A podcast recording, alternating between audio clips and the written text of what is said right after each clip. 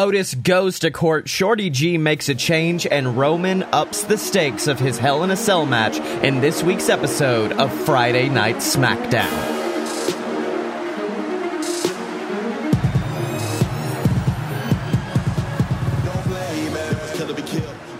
So I'm not gonna lie, this was an all right episode of SmackDown. It was right down the middle. Um, yeah, and uh, head of Hell in a Cell. I guess that's what you want to do. Just have it right in the middle. Make people really want to tune in this Sunday because you don't want to. You don't want to give everybody everything in this episode because then they won't tune in this Sunday. Um, so the show starts with the Kevin Owens show with Daniel Bryan, and this segment was very weird and very unfocused because it starts with Daniel talking about SmackDown and how he wants it to feature hot young new talent. He wants the Intercontinental title to be defended every week. But then Kevin starts talking about wanting to be the tag team champions with Daniel for some reason. So I'm thinking maybe down the road, Kevin turns on Daniel aligns with Sami because there was definitely a I'm gonna turn heel vibe coming off of Kevin. But then Ziggler and Roode interrupt. The whole time Kevin's just going, why? And the best part of this segment, surprisingly enough, was Dolph Ziggler because all he was doing was name dropping Van Halen songs. So that was great. Then Street Profits interrupt, and then they say, You two look like you came out in 1984. And then Ziggler just goes, Greatest album of all time, baby! And then falls to his knees. Ziggler was phenomenal. Uh, then Shinsuke and Cesaro come out. It's basically a challenger parade. It is a, here's all our tag teams. They're all coming out. And then it sets up a match after a brawl happens. And the match is Kevin Daniel and the Profits versus the artists Ziggler and Roode. And I just why? Why would you do that? Because like for me, I'm sitting here going, okay, this would be a nice way to set up a number one contender to face off against the Street Profits. So have Kevin and Daniel versus Ziggler and Roode versus the artists, and then whoever wins faces them at Hell in a Cell because we only have like after this show, I think there were only like six matches announced. Like I think there are only like six matches right now for Hell in a Cell, so that's kind of buck wild. And, and this match was. It was something. It was a four on four match. It was a heel versus babyface match. Um, the only good part is Daniel like got injured. He did his backflip out of the corner and hurt his knee, and that at least gave the match a story. It felt less like the big spot fest that these can kind of turn into, and more of a oh no, how's Daniel going to get out of this? This is his first match back. Is this going to be good? Um, but I, I thought it was a fun variation, but it was still it did what it was supposed to do. It was a fun opener, but not much else. Uh, then we go backstage for Law and Otis dun dun. And it was weird because they were parodying they were parodying the People's Court, but they were using Law and Order sound effects, so that was very confusing. Also, Ron Simmons is the bailiff and JBL is the judge, and it was a little bit buck wild. Miz gets up, cuts a fake promo like a fake fake good guy promo about like Otis is a bad person. And then it goes to Otis. And for me I was getting flashbacks to the Chris Jericho Orange Cassidy debate. And that's kind of what I was hoping for out of Otis was like something showing oh Otis is smart. Oh Otis does deserve this briefcase. Instead Otis just looked up and said I won the match. I need to have the briefcase. And I'm sitting here like bud no Otis looked the worst coming out of all. There were three of these segments, and Otis looked the worst in all of them. So, yeah, that was the first of many that happened. We then get a Bianca promo, and then we cut to backstage. The Street Profits and Kevin and Daniel are celebrating, during which Daniel does tell the Street Profits, fist me, boys, because he wanted a fist bump. And so then Kevin and the Street Profits go off to celebrate. Daniel turns around into Sami Zayn. And I'm now excited for this because Sami looks at him and he goes, Look, I heard what you said earlier. You think I'm not doing my job right, but I'm the Intercontinental Champion. I beat you at WrestleMania and you're stepping in my business, basically. I'm not going, I'm the one who decides when this title is defended. Get out of my way. And it was a really fun little moment. It was a real fun moment to set up a Daniel. I love, like, they've set up so many rivalries. They've set up Daniel versus Sami, uh, Daniel versus Seth. Like they've got so much potential coming out of all the different Daniel storylines. Uh, up next, Bianca makes her debut on SmackDown in a match against Zelina Vega, and I love this because it's finally giving her revenge for Zelina poisoning Montez so many months back. The problem is that didn't read in how they like they talked about it on commentary a little bit but for the most part it felt like a generic squash. I didn't get a lot of character out of bianca outside of just like being an egotistical athlete and i'm like you're supposed to be the baby face so this doesn't it, it just didn't work for me. I wanted more viciousness out of Bianca. But it still it showed us who Bianca is. It did what it was supposed to do. I just wanted more. That's kind of the gist of this whole SmackDown is they did what they had to do, but that was it. They didn't try to do anything beyond that. Then we get a promo for Lars, unfortunately, and we come back from commercial break. Shorty G is in the ring, and he has to fight Lars because he's like, I didn't get drafted to either brand, and I'm going to prove that was a mistake by taking out the big guy. And then he gets promptly murdered by Lars. There was like a little bit of a nice moment where he had a really good comeback, but then, of course, Lars just gets pissed off, hits the freak accident, which is a terrible fit. It's like a shitty rock bottom. Hits that one, two, three, and then that was it. And I was upset but then the story continued because Chad gra- grabbed the microphone and said, I quit. And I just sat there like, didn't we just fucking do this on NXT? Didn't we just do this with Austin Theory? But I liked it. It was a little bit something different, so that was really, really good. And obviously, there's more to come on that when we come back from commercial. But before that, we have a promo from Seth. And it's just a good fucking Seth promo. He says that tonight he wants to put Murphy in his place. Uh, I loved how the interviewer referred to what they, what the Mysterio family did last week to Seth as fun, and Seth was freaked out. He's like, "You called that fun? You called beating me down fun? Really?" Like, and I was like, "Oh, that's actually a good point." Don't say it's fun to beat down the person you're interviewing. So we come back from commercial. Shorty G is backstage with Adam Pearce, who checks on him and says, Did I hear you correctly? Did you say I quit? And when he first said it, I said, "Oh fuck yeah, we're gonna get Chad Gable in NXT. I just want Chad Gable in NXT." But instead, he goes, "Yes, I quit being Shorty G. I'm done with this stupid gimmick. I'm done with believing that I can get it done like this. But there is one person who can get it done, and it's Chad Gable. So now Shorty G is dead. Long live Chad Gable. It made me really happy. Also, I realized how much they dropped the ball by not making Chad Kurt Angle's son. Like, go listen to Adam Blampier's fantasy booking of that because it's very good. Because they're exactly the same. Like, they both have the same cadence. They're both Olympians. Like, I just, I, ugh. Chad Gable's really good, and I'm excited to see that he's back and I don't have to call him Shorty G anymore. So then we get a promo from Bayley where she says, I'm not signing the contract because I, Sasha doesn't deserve this, which was a nice heelish way of trying to get out of the match.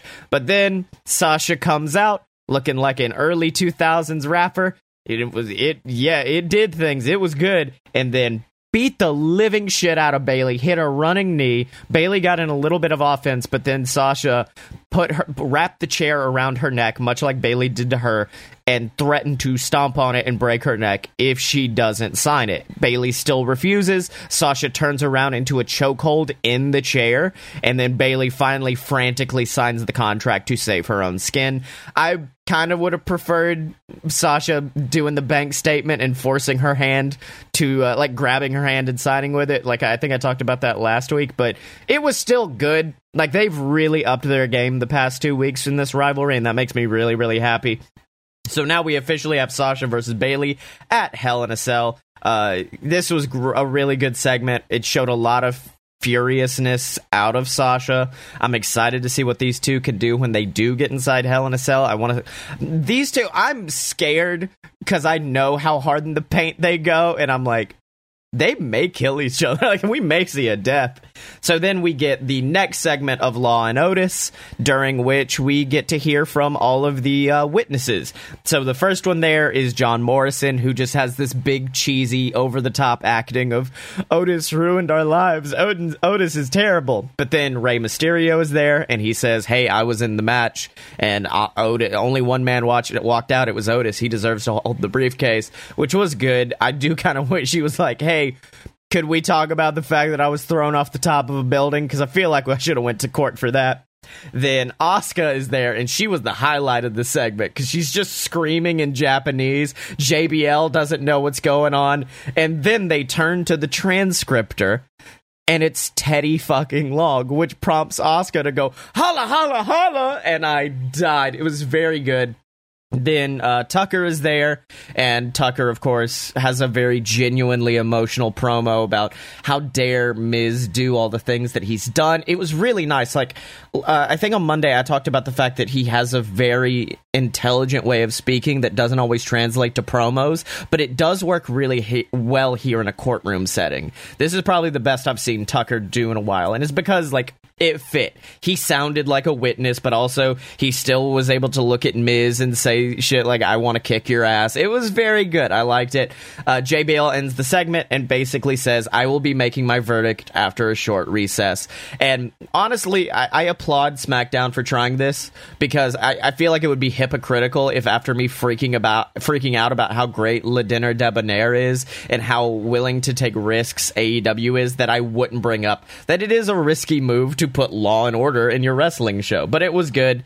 Then we come back from commercial break. He looks at The Miz and John Morrison and says, You accused Otis of causing an unsafe workplace environment and hurting you. And that's just part of his job description as a WWE superstar. He's about to reward the briefcase to Otis, but then The Miz bribes him. Because that's what The Miz does. He gives him a briefcase full of money, but Instead of just outright giving The Miz the briefcase, he makes a match for Hell in a Cell. Otis versus Miz. Uh, I'm pretty excited about this. I talked to the Fight Boys, and uh, if you're following our prediction series, we all basically said The Miz is going to get it because that's just fun. I'd rather see Miz like beat beat up Randy Orton or somebody win the championship than Otis.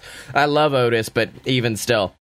Then we get a recap of Murphy and Rollins, uh, which I know I've talked shit on recaps in the past, but I like it here because there are some people who only watch SmackDown. There are some people who only watch Raw. So right now it is important to give a back, back background on what happened on Raw if you don't watch that, if you only watch SmackDown, because I would not uh, fault anybody for not watching Raw.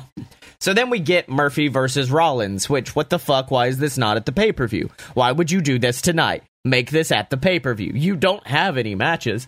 And it was a match like I for this kind of blow off, I expected a whole lot more out of them, and it was like a three segment thing.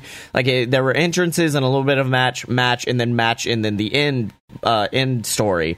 And yeah, it was just I don't know the opening. They were just trying to show viciousness through collar and elbow tie ups. It was pretty timid, surprisingly enough, given the fact that Murphy has just wanted to get his hands on Rollins and wanting to beat him down, and yet there were tons of headlocks and tons of generic wrestling. And yeah, uh, eventually Murphy does start to get a little bit of fire under him. Seth goes for the stomp. Murphy reverses. Murphy gets him in the corner. Then, by the skin of his teeth, Seth manages to hit the stomp, the one, two, three.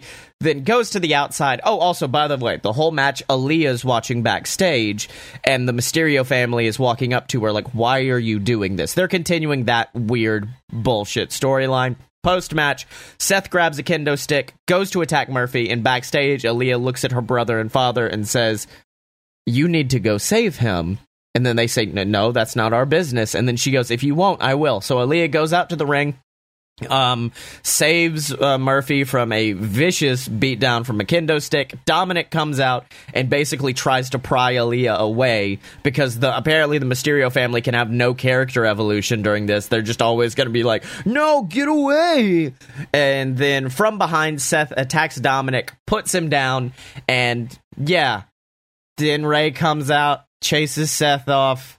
I don't fucking know. It's almost over. I'm seeing the light at the end of the tunnel. So we get a recap of Roman beating down Strowman last week, and then we get the tribal qu- consequences segment where Roman is going to say what are the big consequences that he's been talking about when it comes to his match against Jey in the Hell in a Cell. And yeah, I was excited for this. Because, like, firstly, I love the fact that Paul doesn't always talk. Like, this week, Paul literally just looked at Roman, and Roman said, Give me the microphone. And Paul didn't even, ladies and gentlemen, none of that. Just handed the phone to Roman, and then cut to backstage, and Jey Uso allegedly is sitting at the head of Roman's table. He's talking about all of his food, he's talking about all of his grandioseness, and he's wearing a mask and a cap, during which I said, that's fucking Jimmy. And it was. It was Jimmy under a mask. And he was like, uh, he, he said, Hey, why don't you ask my brother Jey? Because he's right behind you. So he turns around and Jey absolutely beats the living hell out of Roman. Uh, I, th- I can't remember if he actually did deliver the splash. I think he actually did. Like, he really wrecked him. But then after the match, Jimmy comes out and they kind of celebrate and they're jumping up and down, acting like it's a. I think like this is a normal rivalry, like not it's extremely deep and family oriented. Like it was really silly. Like not I mean the beatdown was vicious, but post match they were just like, "Yeah, we did it." And it was like seeing them as kids, you know? It is like seeing them as little kids. Like, "We finally beat you up, Roman. We did it." And then Roman grabs the mic, and I, I guess this was all planned because they're acting silly, and Roman grabs the mic and is like, oh, okay, this is fun and games for y'all. You think this is a joke. And I went, oh, okay, that's why this happened. Like, there were some decisions made during the show, but then they explained them. And this was the nice explanation as Roman saying, okay, you can play your fun and games, but this Sunday, hey, you got an opportunity. If you can make me quit, I lose my championship. I am no longer the man at the head of the table. I'm no longer the person who can provide for our family, which also shows, like, hey, this is the danger of what happens if you win. I'm not going to be able to provide for us anymore. I'm not going to be able to get us at the head of the table. I'm not going to be able to do all of this. It was really, really good. And then he says, But if you lose, you either fall in line and accept me as your tribal chief, or you are out of the family. You, your brother Jimmy, because you brought him into this, your wives, your daughters, you're out of the family. And it was very intense. Like, it was, but what's bad is it's something we already knew. Like, at least in my head, like, the moment he said there will be consequences, I said, oh, okay, he's gonna kick him out of the family. And now this is the moment, the shocking moment where he reveals it. And then the cell comes down. Roman stands in the middle of it like a proud tribal chief. Jey comes down, climbs the cell, basically saying it's going to get intense this Sunday. Um, it was good. This is probably the weakest Roman Jey segment that there's been so far because I wanted more intensity out of Jey and less like Jey and Jimmy pulling a fun prank on Roman. Because, uh, because yeah, it's not like we knew what was going to happen with Roman. So I, I guess in a way I do like that the beatdown happened, but like I don't know. It, it was a weak segment, in my opinion, but it did what it was supposed to do. The credo of this week's episode of SmackDown. So, yeah, do you, uh, I, I think it was, like I said, an average. Three out of five, middle of the road SmackDown. Do you agree? Do you disagree? Let me know on my personal Twitter account at ScottyMo, S C O T T Y E M O. And of course, if you want to check out all our other podcasts, including this week's episode of Fight Boys, you can find them at a load of pure BS.com. And as always, remember to follow us on Twitter at Fight Boy Show because when you're a fight boy, you're a fight boy for life.